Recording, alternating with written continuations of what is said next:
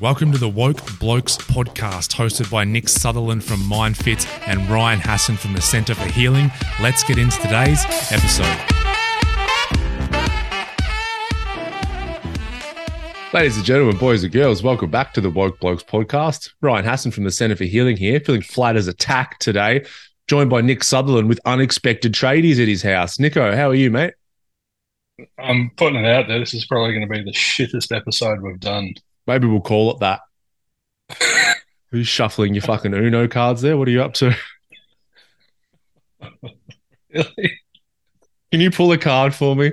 Can you pull it? Yeah, Nick's shuffling his Nick shuffling his his spirit guide cards. cards. The which uh, which, which archangel? Shit. Which archangel yeah. am I going to get? Whatever's the funniest story to my brain, that's what I'll I'll come out with. Uh, yeah, it's just it couldn't be further from the truth in so many occasions. Right, tell me when to stop sliding. For the benefit of the podcast, I'll say it sooner rather than later. Now. Anytime you're ready, pal. Renunciation is what you need. Oh, God, what do I need to renounce?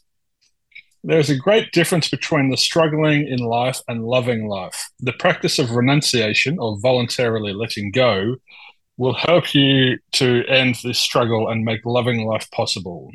For when you are not struggling, you can give all you have to love, to dream, to be who you truly are, and to everything that you do wholeheartedly. And you're not giving any, you're not, you're not doing this wholeheartedly today, so you better start letting go of something. Can you just read that first sentence? What was the first sentence? There's a great difference between struggling in life and loving life. Right. Okay. All right. I'm gonna. I'm gonna. A lot of people that. are holding on. Essentially, a lot of people are holding on to what they prefer, and you know, like I'd prefer to have a morning where I didn't have three unexpected tradies turn up and have to go out there and start managing them before a podcast, and it's like seven thirty in the morning here, and it was just I'm like, right, I've got a full day of clients, and there's going to be rock breaking out there and all sorts of stuff. I'm like, if I hold on to a desire for none of that to be happening, um, it's going to use a lot of energy. Uh, I'll probably end up flat and bitter and twisted and resentful. And like me. Yeah. So now I'm just letting go of everything, and it all just is, and all, it's all impermanent. It's all temporary. It'll all just be what it needs to be, and so be it. All right. All right. I'm feeling a little bit better already. I'm my personal little therapy session already. Um, I'm, uh, I've been, yeah, struggling with something that I can't control the last couple of days. Um, right. You know, a large technological company. And, uh, you can't control it. How weird. It's stupid, isn't it? It's, I, I should be able to call the phone from down here in little old Australia to a large American mm. tech company, and I should be able to call the shots. That's what I believe. My ego yeah, believes. Uh, yeah, totally. Your ego's having a hell of a time. Uh, Viktor Frankl's work, you know, we did the, the Master Series, and he said... Yeah, but I don't think Viktor was went through quite as tough a circumstances that I've been going through the last couple of days. True. True. the, the Holocaust. With all, with and, all due respect, and, Mister Frankl. And, and, and, and technological issues. Yeah. Me having a, a slight inconvenience with my business and the way that I track things technologically. Um, mm. No, nah, look, I may I may be being a little bit. Uh, what, what am I catastrophizing? Would that be the cognitive distortion mm. that I'm doing? Yes, I'm good yes, at that one. Probably, I'm very good at that one. I uh, know the way that your mind operates. It it it is. It is. You have a powerful mind, and with great power comes great responsibility. So you have a responsibility to yourself first and foremost, your family secondly, and the rest of us thirdly, to make sure you monitor where your mind is and what it's getting up to. Oh, mate, yeah, it's been a it's been a nearly a four decade challenge. That's why I can go to some pretty mm. dark places, but it can go to some beautiful places and do amazing I know, things. I've got well. I've got the same thing going on. So it's, that's why it's imperative that we we do the work on a daily basis. We, you know, so much of what we're doing is is, is the first fundamental in MindFit is is prioritizing yourself, and that's turning up and doing the work. And we've been talking to a lot of clients lately about being an active participant in your own human experience. And a lot of people don't turn up. They don't intervene when they start to get upset or frustrated or whatever. They they keep trying to – Michael Singer, I love you at the moment. You're trying to manipulate the world around you in order to – I'm exactly who he's talking about. That's a weird expression, though, isn't it? A, an active participant in our own human experience. Most people would just go, well, of course I'm an active participant. It's my human experience. Uh, I'm doing. So what exactly do you mean? Yeah, what do you mean by that? What's the distinction? Mindful and mindless. Right. So how conscious and present are you? I'm listening to what I say as I'm saying it. I'm aware of my emotional um sensations within myself. So when when these all these trades turn up at the same time and, and it starts all going all over the place, my natural instinct now is to go internally. And the dogs are barking because everyone's turning up. My natural instinct is to go internally and say, all right, I can't control what's going on out here. I can only control what's happening within me. And so how do I want to feel right now? Thank you, Paul. And that's where you've got to let go. That's where renunci- you know, the, the four noble truths. To live is to suffer. Things are going to go pear-shaped. Tech companies are going to be tech companies. Tradies are going to do their thing. It's all happening out of our control. So being an active participant in your own human experience is controlling the controllables, and the only thing that you can control is how you feel in relationship to things happening. Yeah, it's like I'm... Uh... I, I'm here with Ryan or you're there with Nick along the human experience. Because if I'm just Ryan, then I'm caught up in being just a weird human with all these automatic reactions and playing out patterns and all that kind of thing. So, um, yeah, okay. That's auto, a good distinction. Auto, auto, autopilot versus um, non-autopilot. You know? Manual so pilot. If you're in a, manual pilot, yeah. If you're in an aeroplane and you're just on autopilot, you're sort of half asleep, you're not really conscious, you're not really, you're having a cup of tea or reading a magazine or whatever, and things are just cruising along. But if, you, um, if you're there, you, you, you're able to respond to things as they happen, and you can move this way or move that way. So thank you, Dale. So I'm in a um, relation. I'm in a relationship with me feeling flat. I'm not just flat. I'm in a relationship with that. There's, I, I have yeah, well, a choice. I have a way been, to respond been, to that. There's been a, a source of stimulus which has triggered your attachments. So your ego has formed these desires for things to go a certain way. You know, the three well, amigos: I must be loved, I must be loved and liked, must get what I want, and things must be perfect. So I'm not being loved and liked because they're not listening to me and doing what I'm asking of them. I'm not getting what I want, and it's, I'm not living in utopia. So all three of those things, uh, those beliefs have been activated, um, and now you're having an adult tantrum. Okay. No, I'm not.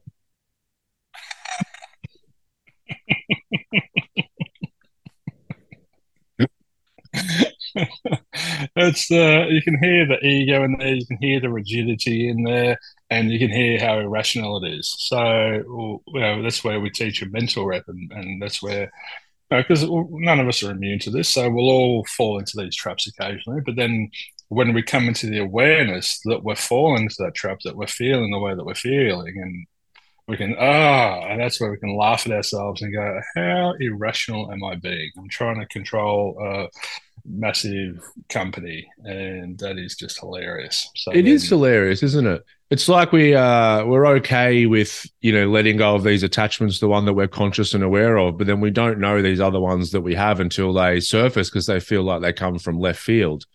And it's like, well, look at the attachments of, you know, how my partner shows up and what she does and, you know, the what my son's doing and, you know, what the weather's doing and all that kind of stuff. And then something happens that's just not even on the radar. It's like way in the back of the mind, the attachment. It's like they're just going, this over here is solid and that's not going to change. Very subtle. It's very subtle. Yeah, but then it whacks you in the face. It does. They're not yeah, so subtle right all of dick. a sudden. Kicks no. me right in the dick. I would have saw dick. But I'm going to tend to that today. Don't do That's it my, on the podcast. Is that a mental rep? What kind of rep's that? It's a it's a physical arm Physic- rep, I think. I told you it was going to be a shit podcast. I know, I know. We're going to call it the shittest podcast ever. I'm, I'm just labeling it that already. What are we, yeah. only fucking fifteen right. minutes in? Um, so the, that, those, we'll just get running with that for a minute. So okay. because you're not being an act, active participant in your own human experience, you're on autopilot, you're not really conscious of all of these things, you just react, react, react. Because those beliefs are in place, it's creating the distortion. So now you're looking at this global company through all these distorted lenses. You're blaming them, you're labeling them, you're jumping to conclusions, going to the worst case scenario, it's unfair, they should be doing this, you're probably disqualifying all the things that they've done well.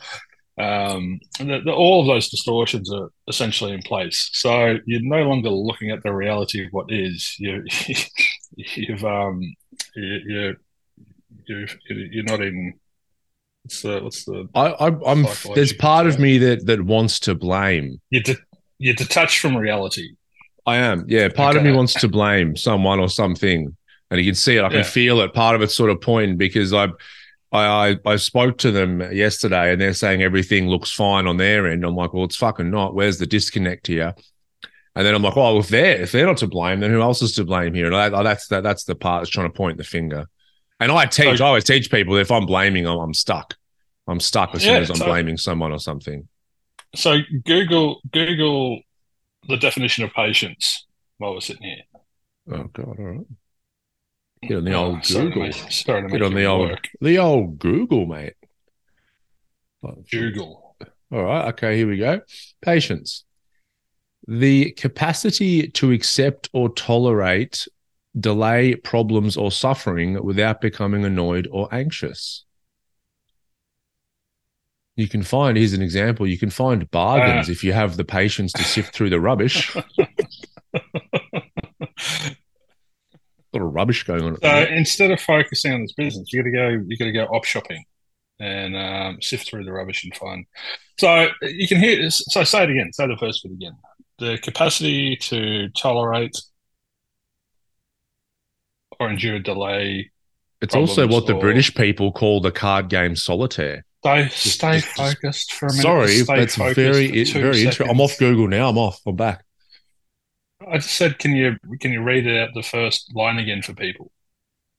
I just closed the window. I know. You are not an active participant in yours or my human experience today. No, it made me think when I was a kid, because remember we got the, the computers back in the day and like they have solitaire on them. But when I was taught it purely with all? with the cards, I'm mate, I've I'm always you meditating. Like, do, you, do, you, do you train your mind just to stay present for more the, longer than five seconds? The capacity to accept or tolerate delay, problems, or suffering without becoming annoyed or anxious. Uh, at the moment, so another word for patient would be equanimous. So equanimous, equanimity is right. the ability to remain calm and composed, especially in a difficult situation. So you said at the start that you're feeling flat. Imagine yeah. how much energy it takes to to have all this neurosis in your head. And well, the energy, I think the energy's already happened. So now I'm flat because I've yeah. I've used up energy. Yes. Well, that's what I mean. So so you haven't been very fuel efficient over the last three days. No, I haven't. You've been you've been leaking. I've been using it up. I've been revving. You have. Re- revving your engine. So um Yeah, so it's just it's just not it's, it's how humans operate. That's that's what we do until we start realizing ah, uh, I'm I've given essentially you've given this company the key to your happiness and said whatever you do is going to determine how I feel. That's you know that's what happens when we're on autopilot. And when they so, get their shit together, then I'll be okay. Yeah, but you're outsourcing your happiness. So you're, yeah. I'll be happy when X, Y, and Z happens. Correct.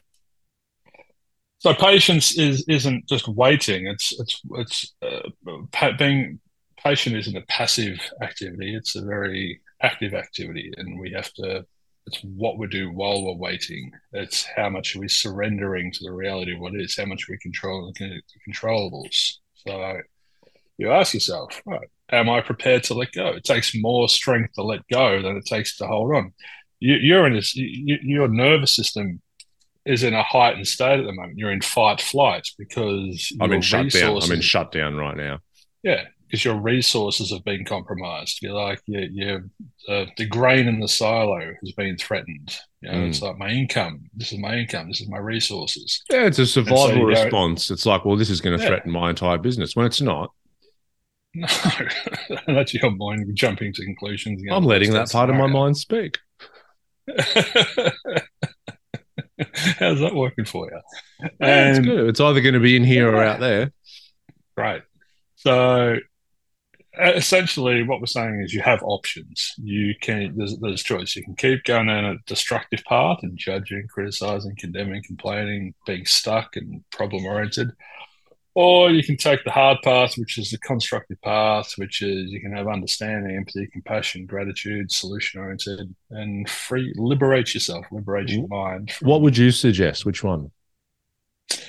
Oh, look, I, I'm not here to live your life. It's, um, I think you've... tell me tell me what to do. It's up to you, mate. Do you want, do you want peace or do you want agitation? I want a bit of both, I think. Oh. That's, it's your call. I want to fight, man. I want the full fight. Human experience. I want it all. Mm. Um, yeah. Okay. Great. Well, it's, it's, a, it's a fun. It's a fun concept to play around with. Am I? Am I being an active participant in my own human experience? Beautiful. So write that down, people. I'm writing it down. Write it down. Right. Uh, all right. Talk to us about David Beckham. Becks, Golden Balls. Um, is that really the, his nickname ever? Golden Balls? Yeah, that's what, that's what Posh called him. Right, on a, okay. On a T V show when I they see. were being interviewed. Um, yeah, so I was living in England two thousand, two thousand one, two thousand two, uh, which is sort of at the, the when he sort of first came on the scene. So I've, I've had an interest in, in Becks and...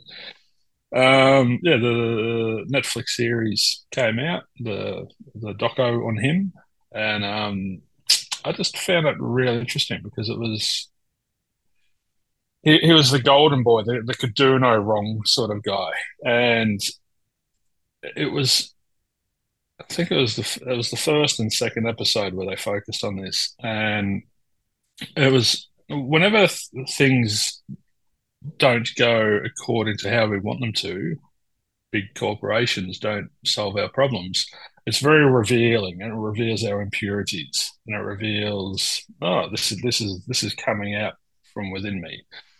And what it revealed was really gross from the the nation of England.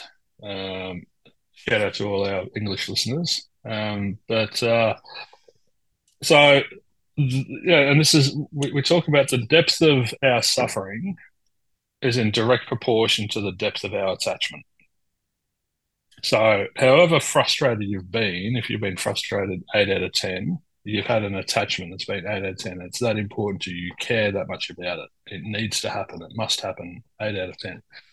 So, the English football team, soccer to, to those outside of other countries.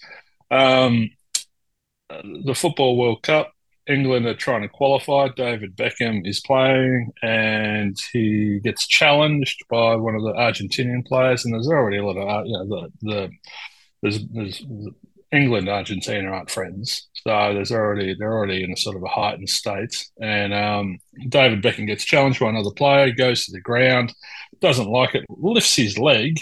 Uh, and the Argentinian player feels that touch and then flops and falls to the ground. And, oh, you know, very typical soccer, um, unfortunately. And David Beckham gets a red card.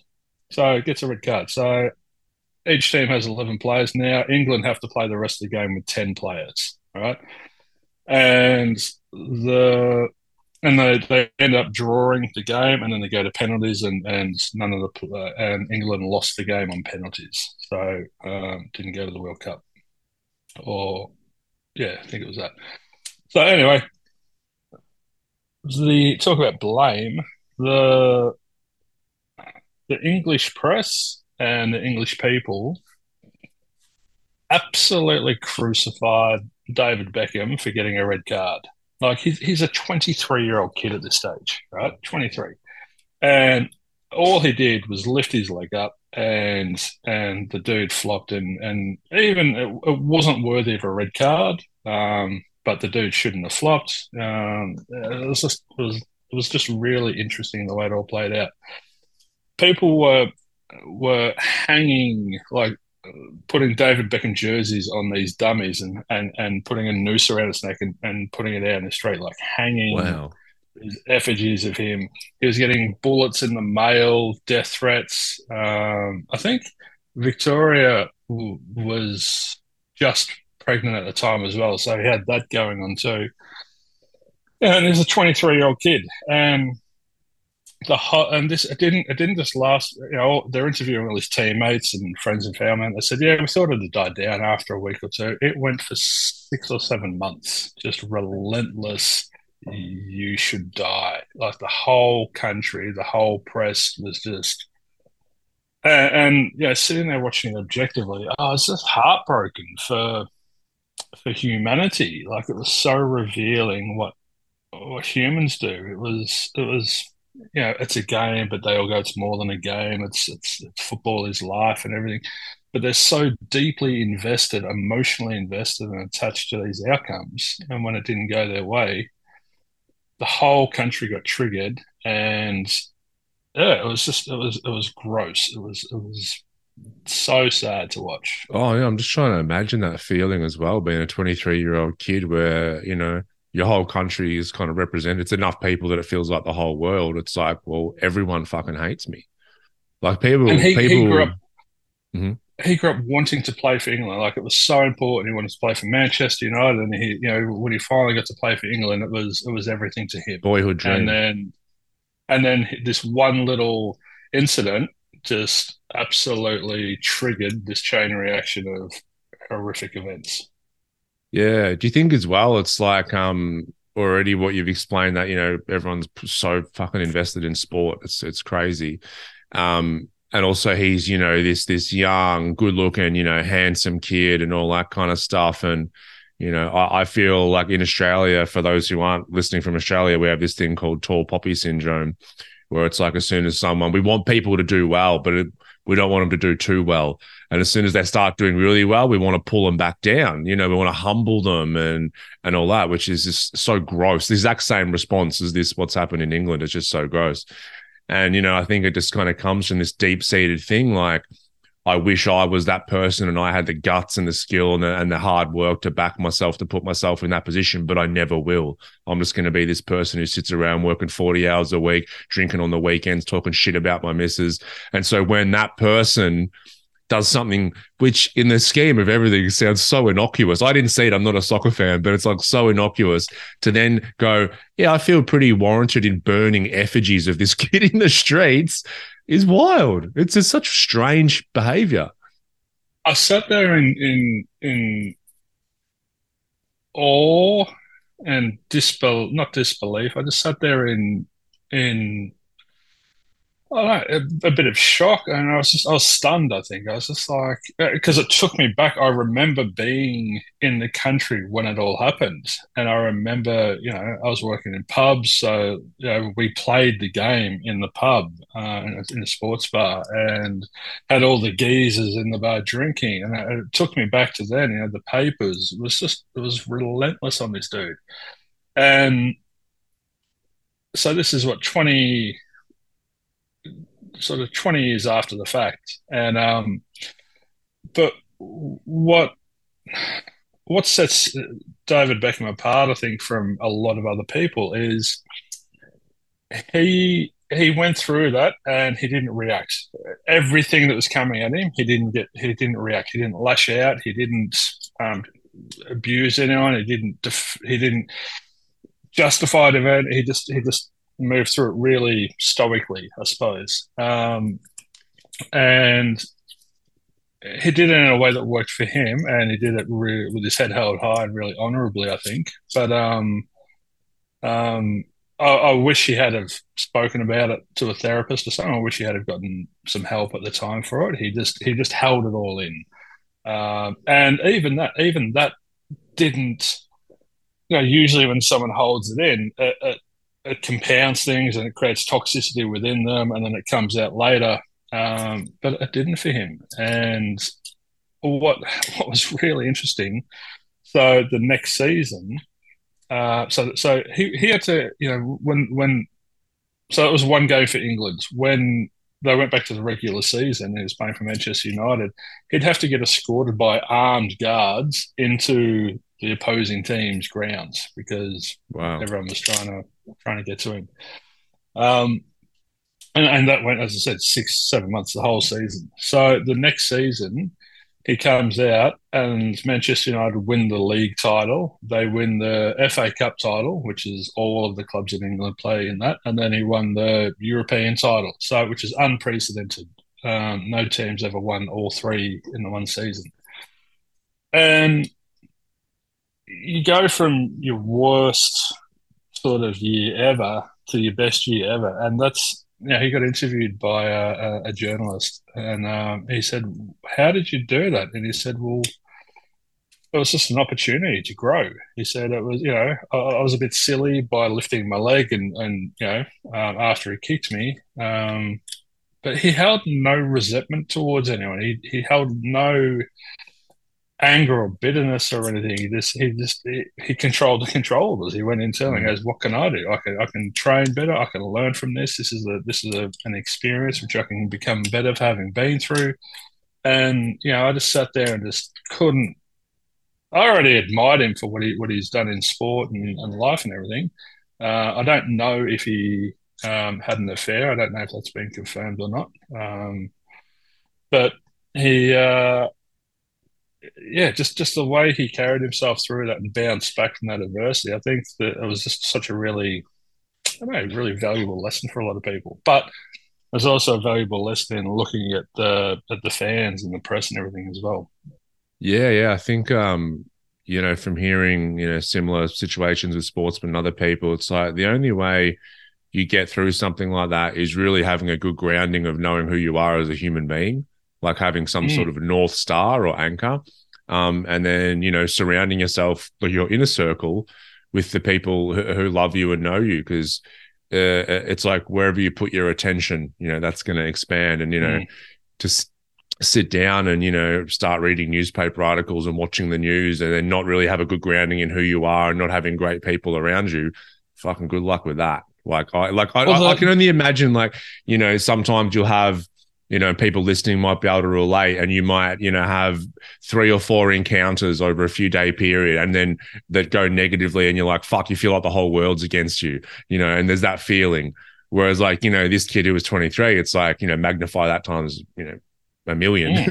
and, and kind yeah. of that's what's going on. And, you know, if we don't have that really good grounding in who we are, and I guess that's a testament to him. And um, also, I guess I don't know much of his story, but a testament to his upbringing as well.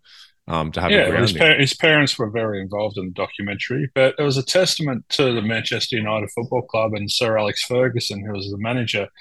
So, you know, Alex Ferguson brought David Beckham into the, the club at the age of fifteen, um, saw how talented he was, and um, you know, his dad was a diehard Man United fan. So it was sort of, you know, it was a fairy tale journey for the Beckhams um, as, as a family.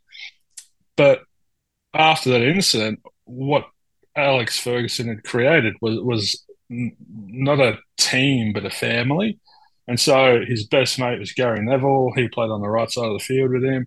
All of all of the other players, just as you said, and it was really well put, they just got around him and they just created this wall around him and they just created this protection around him. You know, other players on the field, you know, from other teams were just smashing into him all season, just just coming in and cutting his legs out from under him, and then bang, two, three, four Man United players would turn up to defend him. And um, so the English, it was so interesting. The English coach at the time threw him under the bus as well. Everyone said, this is interesting. Everyone said we lost because Beckham got a red card, and he was the absolute scapegoat for that. They they completely dismissed that A, no other player scored, um, yeah. and then They they drew the game and went to penalties. So you've got, you know, first to five penalties. They absolutely dismissed the fact that a couple of their superstars missed penalties in the penalty shootout. they they still have the chance to win. Yeah. So yes, David Beckham coming off affected the dynamics and had, had a ripple effect, but he was not the, the reason they lost. Um, oh yeah, that always I find that so fascinating. Like obviously watching a footy A F L footy game and something like the there's only a couple of points in, and then something happens near the end, like someone. You know, gets tackled when they were streaming forward. Yeah, anything like that. And it's like, oh, they've lost the game. It's like there were like one hundred twenty other minutes and opportunities for things to happen. It's like you just focus on that tiny one bit and all the blame goes there. Yeah, the, the blame went on the A F L umpire in last year's A F L grand final because there was a, a he paid um, advantage on a free kick that, that none of the, the, the players heard. And so... Um, the ball got turned over and went down the other, and then Collingwood won the game. But they didn't realise that um, a couple of the opposition players had missed goals. The Brisbane players, two Brisbane players missed pretty easy goals. Um, and one Brisbane player gave away a fifty-metre free kick, which resulted in a Collingwood goal. So there's three incidences in the last quarter alone where Brisbane had an opportunity and didn't take it. So, yeah, it's funny. We just get fixated on this one thing, and that's the reason. That's the only reason why this happens. Yeah, yeah, yeah. It's it's, it's really interesting. So, yeah, no, that's great. Yeah, I um never was a, a soccer fan or anything, and, you know, but that, that those kind of stories really interest me, and um. Yeah, he just must have had such a good grounding and people around. Like you said, that family environment, like if you feel like the world's against you, you can step into an environment like a bubble where you're like, hey, I'm just, these people here all love me. I'm going and training with them. I know they love me. I've got the father figure who's the, who's the coach and everything. Then, you know, you can be shielded from it. But, um, yeah, I've heard a lot of people will get into trouble if something on any scale like that happens, but then they can't, they can't help the desire to go online and read about what people are writing about them, or you know, mm. that it's it's very it's very hard not to. You've got to be so disciplined. That's being an yeah. active participant in your own human experience. David Beckham had to turn up and and employ his emotional intelligence. David Beckham's been called, you know, at the start of it, he was softly spoken. He had a bit of a, unless he was seen as, you know, a pretty boy, not too bright, all of that. Scientists have, have called him a genius because of the way that he could manipulate the ball to, to score the ball, the way he could, you know, the, the, the, they'll bend it like Beckham, the way that he could, and I said subconsciously he's calculating humidity and trajectory, and he's, it's like a mathematical genius, but, you know, deep, deep down. And from what I saw, his his emotional intelligence was very high. The way that he turned up for himself and self-managed and employed self-discipline, um, and didn't read the papers, didn't, you know, he just, uh, I just think it's a, an amazing example of how to move through adversity well. Yeah, yeah. The only thing that I've seen of Beckham lately was a couple of weeks ago, I don't know why, it must have popped up on Instagram, but there was a clip of, uh, I think, Posh in an interview.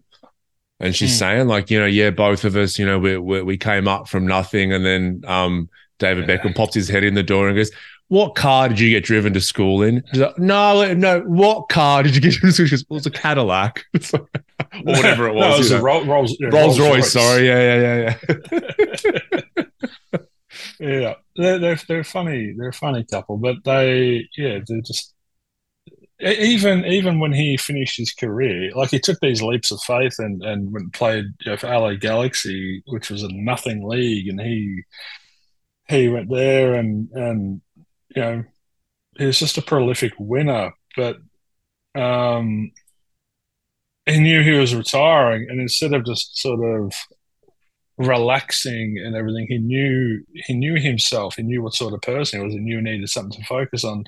So that's where he started his own football team in the in the um, American League, um, uh, and created the built the Miami team, which has signed Lionel Messi and, and gone on to do amazing things. So he's kept himself engaged and occupied, and, and found this balance after, you know, and a lot of the ex-players that they interview talk about how every soccer player or every athlete is just a junkie.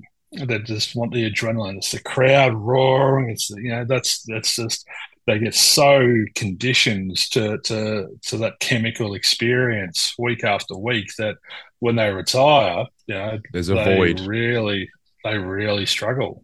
Oh, yeah. Any of those of high level sportsmen, like alcohol, drugs, depression, anxiety, it's just there's a big void there. It leads me on, if I can just switch to another sportsman and their mental health. Um, I was watching the U F C on the weekend, and um, Alexander Volkanovsky, the featherweight champ, who's Australian, um, took a fight on twelve days' notice to move up a weight division and, and fight in Abu Dhabi. And um, Volk's this guy who us Aussies have always loved, who follow the sport. The last couple of years, everywhere around the whole world have kind of fallen in love with him. He's just like, he's obviously fucking amazing at what he does. His attitude is like unreal. He seems to be always having fun. He's so active. He's fighting all the fucking time. Um, anyway, takes this crazy fight on twelve days' notice, goes to Abu Dhabi and gets head kicked and stopped in the first round. And um, it was really interesting because like we he, they interviewed him in the cage, and the first thing he says, yep, got me with a great head kick, kick, head kick. And then he was meant to fight in January to defend his featherweight title. And then he's like, yeah, book it. You know, he's just been head kicked. He's got massive cut all over his face. He goes, just keep me busy. Like Dana, the boss, just keep me busy. And I'm like, it's a strange thing to say. And so anyway, I went then Sunday and played golf, and then came home and I watched the post-fight press conferences normally, depending on who's been fighting. And um, yeah, he did the press conference and he started like choking up and tearing up, but not at the fact that he lost. But he fought back in February in a massive fight. I think he fought June or July in a massive fight, and now he's fought again. And he goes, a lot of people say I was doing this for the money because he would have got a great paycheck. He saved the whole card. And um, but he goes, uh, to be honest, um, with when I'm not fighting and in camp, I do my own head in. And he started like choking up. And he's like, I don't know why. I got a beautiful family at home. He's got a newborn kid. And he goes, I just I just need to stay busy and get in another fight camp. And, you know, it was really humbling to see him actually kind of break down and everything. And and it was shocking mm.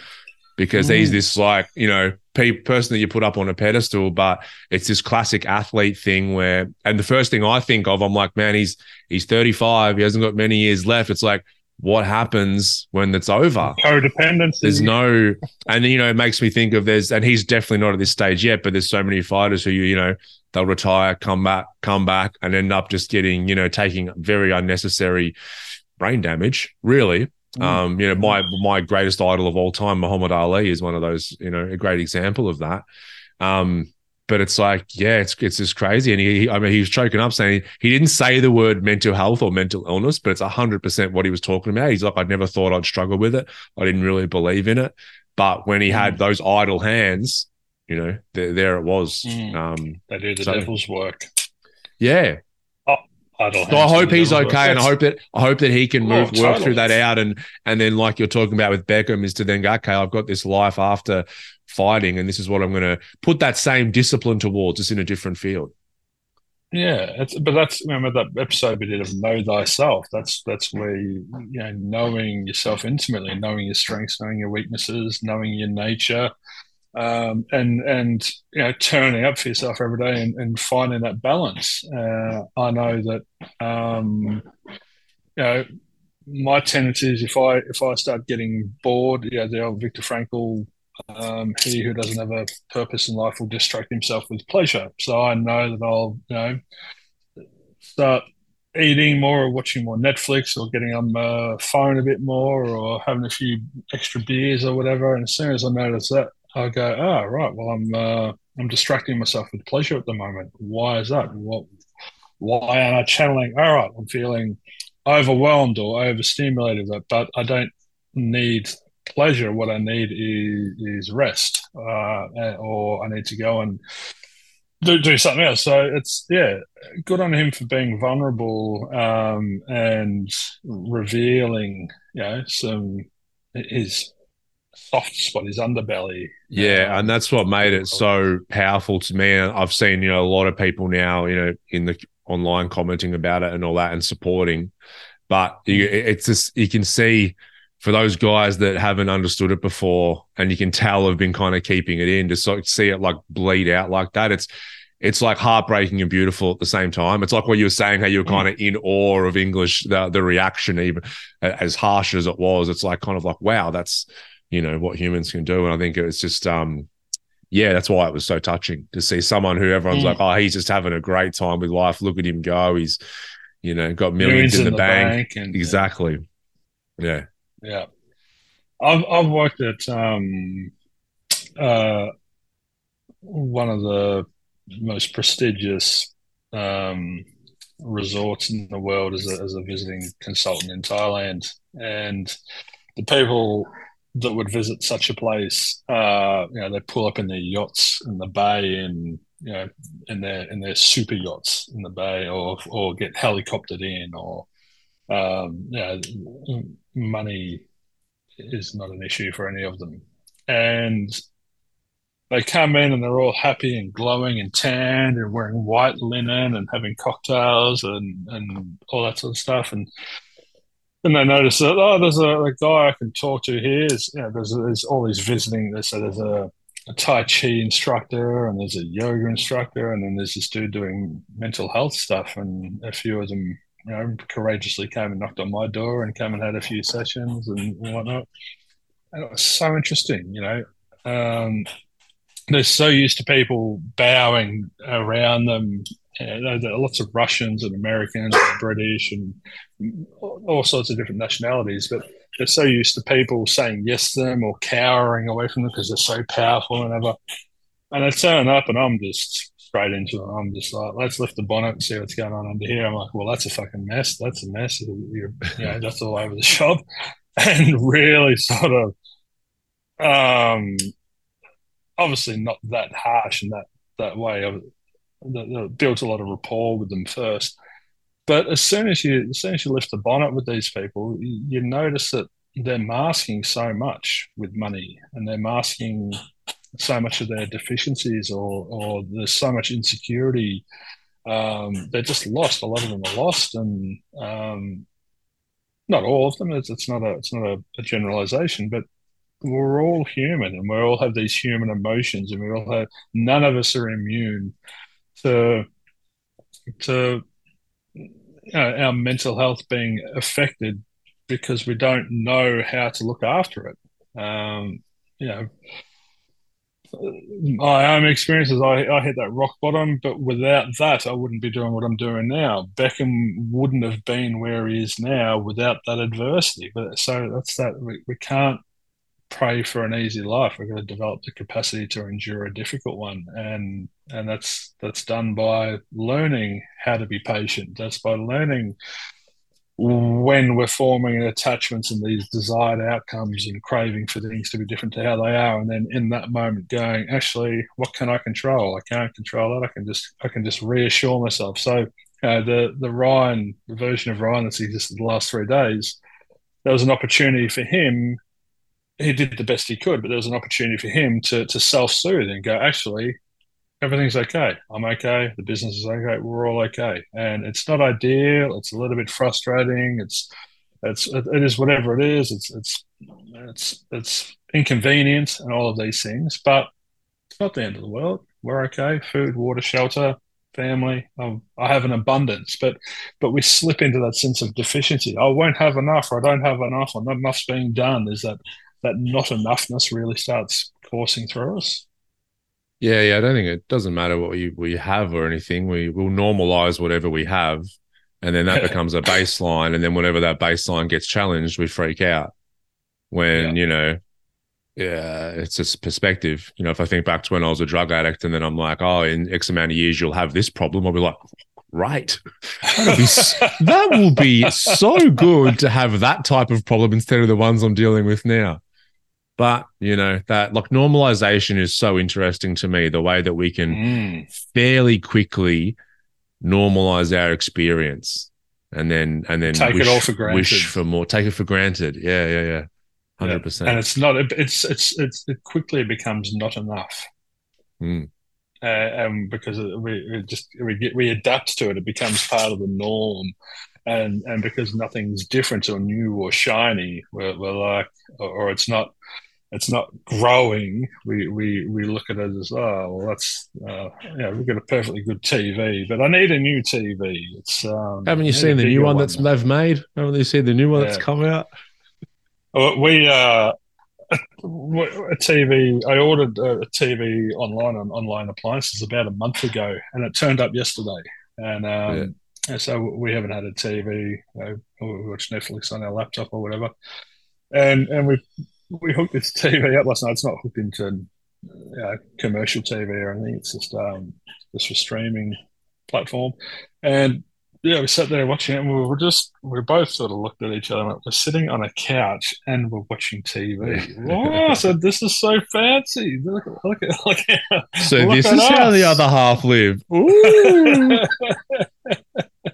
and um, I can't help but you know look at the spectrum of of abundance, and, and there's the multi multi billionaires up that end, and then there's the third, fourth world countries down that end, and, and everything in between. And, and you know, I wouldn't say I'm middle of the spectrum, but I'm probably more close to that end, but in terms of everything. But it's, it's you know, having gone from lived in suburbia and comfort and having it all there, all the conveniences there, to being here, it has been really interesting to observe my own responses to things. And and yeah, I never watched T V anyway um, back at home, but we had a T V, and then to, to get a T V and just to go, oh, it's like it's so silly. Like it's yeah. so it's, it's like if you go, you know, you might, you know, Aussies oftentimes go to Bali and whatnot, you know, for their holidays because it's close by, and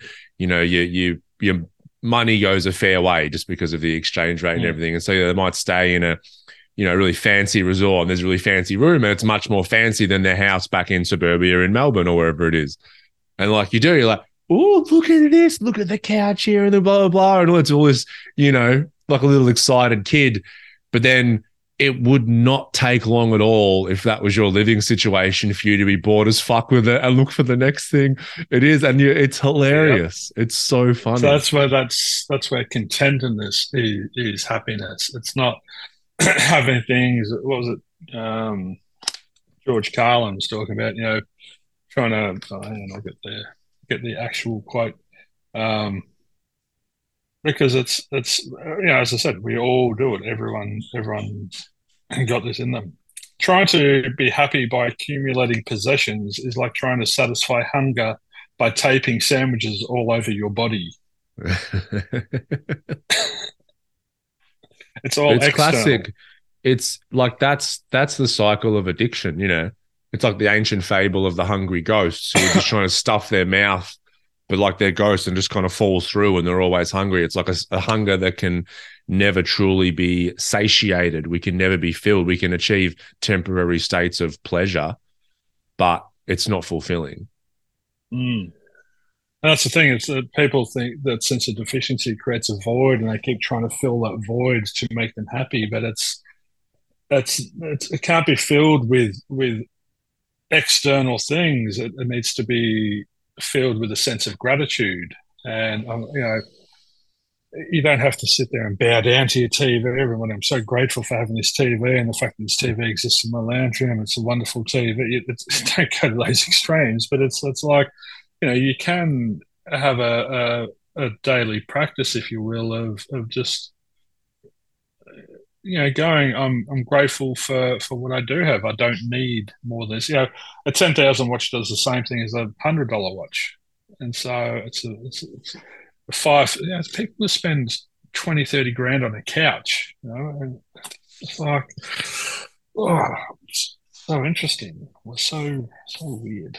Well, that's why the journey of just understanding who we are, like, you know, obviously David Beckham was through that time in the early two thousands, and being able to have a good grounding of that, be grateful for just who we are as a human. We're all unique. We're all very different. That doesn't mean we're right or wrong or good or bad. But, you know, no. when, I, when, when I'm okay and grateful for me and who I am, then what I have, you know, doesn't mean we renounce everything. It just means that it's not a determinant on my worth as a human being. Yeah, we don't need to uh, rely on it to determine who we are, um, but we don't need to live in a cave as hermits either. You can if you want, but yeah, it was interesting was. with Beckham as well. He, um, you know, he does a lot of cooking and cleaning at home, and and he hasn't outsourced that. And I think that's a very grounding thing as well. A lot of people that are, have the means will outsource all of their menial chores, but those menial chores are really important. They they keep us grounded. They keep us connected. Um, and yeah, without them. Because they're very meditative activities as well. They they sort of feed the soul. Cooking for your family feeds the soul. But if you employ a chef or just buy buy ready-made meals all the time, you're not being an active participant. You're not involved in the creation of, of, of your own meals. So it couldn't be any further from the spectrum of, you know, hunter-gatherer to now, you know, can you hunt and gather for me? Uh, and mm. it's just, yeah, it's, it's not healthy, I don't think. It's making me hungry, though. Yeah, I could go an omelette. Oh, an omelette. What kind of omelette do you go for? Mushrooms, bit of cheese in there? Yeah, spinach. Um, but I like the Meredith's goat's cheese. Uh, bit of Spanish onion. A bit oh, of jamon. God. Or, or some, some bacon. Jamon. Jamon, yeah. Uh, yeah, I can really go, go an omelette now. But, yeah, so there's there's something... There's something floating around in my brain that I wanted to pull out, but I can't quite grasp it at the moment. Uh, it was in relation to the Beckham things. Um, I, was, I think we touched on his, his E Q. Um, yeah, no, it's not there. His E Q what? Oh, his E Q. We've touched on his E Q and then the, his capacity to self-manage and self-regulate. Um, and E Q is everything. Uh, E Q is like a, our quality of life is determined by our this emotional state that we're in at the time, essentially, and our relationship to that. So it's like completely, completely. You could have a, um, you know, life happens to all of us to various degrees, but if you're not there to to manage yourself and your emotional state in that moment, then you're just you're just going to be constantly affected by everything around you, and it doesn't need to be that way. There's there's another path you can take. The hard path to happiness. Oh yes. Well, that's an original uh, thing I just said. Never been said before. I'm gonna I'm gonna call my book that. Imagine that if I wrote a book first and called it that. It's like a rushed and shit book, but I just wanted to get in ahead of you so you couldn't call it that. I'd love it. It would be the best thing ever. I can't, I can't, be, I can't be bothered. I can't remember the, um, what was the subtitle to that? Um, I think it was a hard uh, What, you had a subtitle organised? Yeah. Um,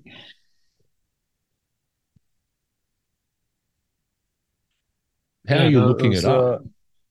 Uh, uh, it's you... in my notes on my phone. Oh, it's in the it's notes. In my notes on my phone. Um, stuff like that. Ah, The Art of Suffering and the Pursuit of Unhappiness. Oh. I love it. Because that's, that's what we that's what we're doing. Our, our normal ways, we love suffering and we pursue a lot of unhappiness. We we there's a lot of outsourcing. So yeah, it's uh it's great to have something that we can put out there for people to come in contact with, and just, you know, we're not telling people what to do or telling them how to live their lives or that this way is better than any other way. Everyone's doing the absolute best they can, but there's none of us are, are perfect. None of us know everything or can do everything. So there's always something that we can do to improve our quality of life, I think. And, and that's, um, you know, for me, that's, that's the main priority, is when I'm okay, And I'm and I'm laughing and I'm light and I'm happy and I'm free, then, you know, that's a wonderful experience. But then people around me get to experience that as well. Yeah, and that's what we're trying to achieve with the podcast, just to make you feel better. I mean, make the listeners all, you know, feel a little bit better. Maybe they can look at something a little bit differently today. You know, although this has been Maybe. a pretty shit podcast from my point of view. Like, I haven't been great today. Yeah, me too. I'm going to call no, it that. No. I'm calling it the shittest podcast. Good, I hope so. Uh, I, I guess the, the takeaway is adversity happens to all of us. We we and we thank all fall God. down, but yeah, but but ha, ha, what what's happened in your life or happening in your life at the moment which is really challenging or not ideal or inconvenient or embarrassing or whatever word you want to use to describe it. But how are you becoming better for it? How are you handling yourself and controlling the controllables? How are you – are you – it's it's going to reveal stuff. It's it's revealing that Ryan's an impa- impatient bastard. Um, what's it revealing within you when when a bit of a label? Well, there's a little bit of a label there. Yeah, it's fun, though. All right, let's wrap it up. I'm hungry. I need to go have one of my microwave meals. I'm going to try and make an omelette in my kitchen around all these tradespeople. All right. Peace out, everyone. Later.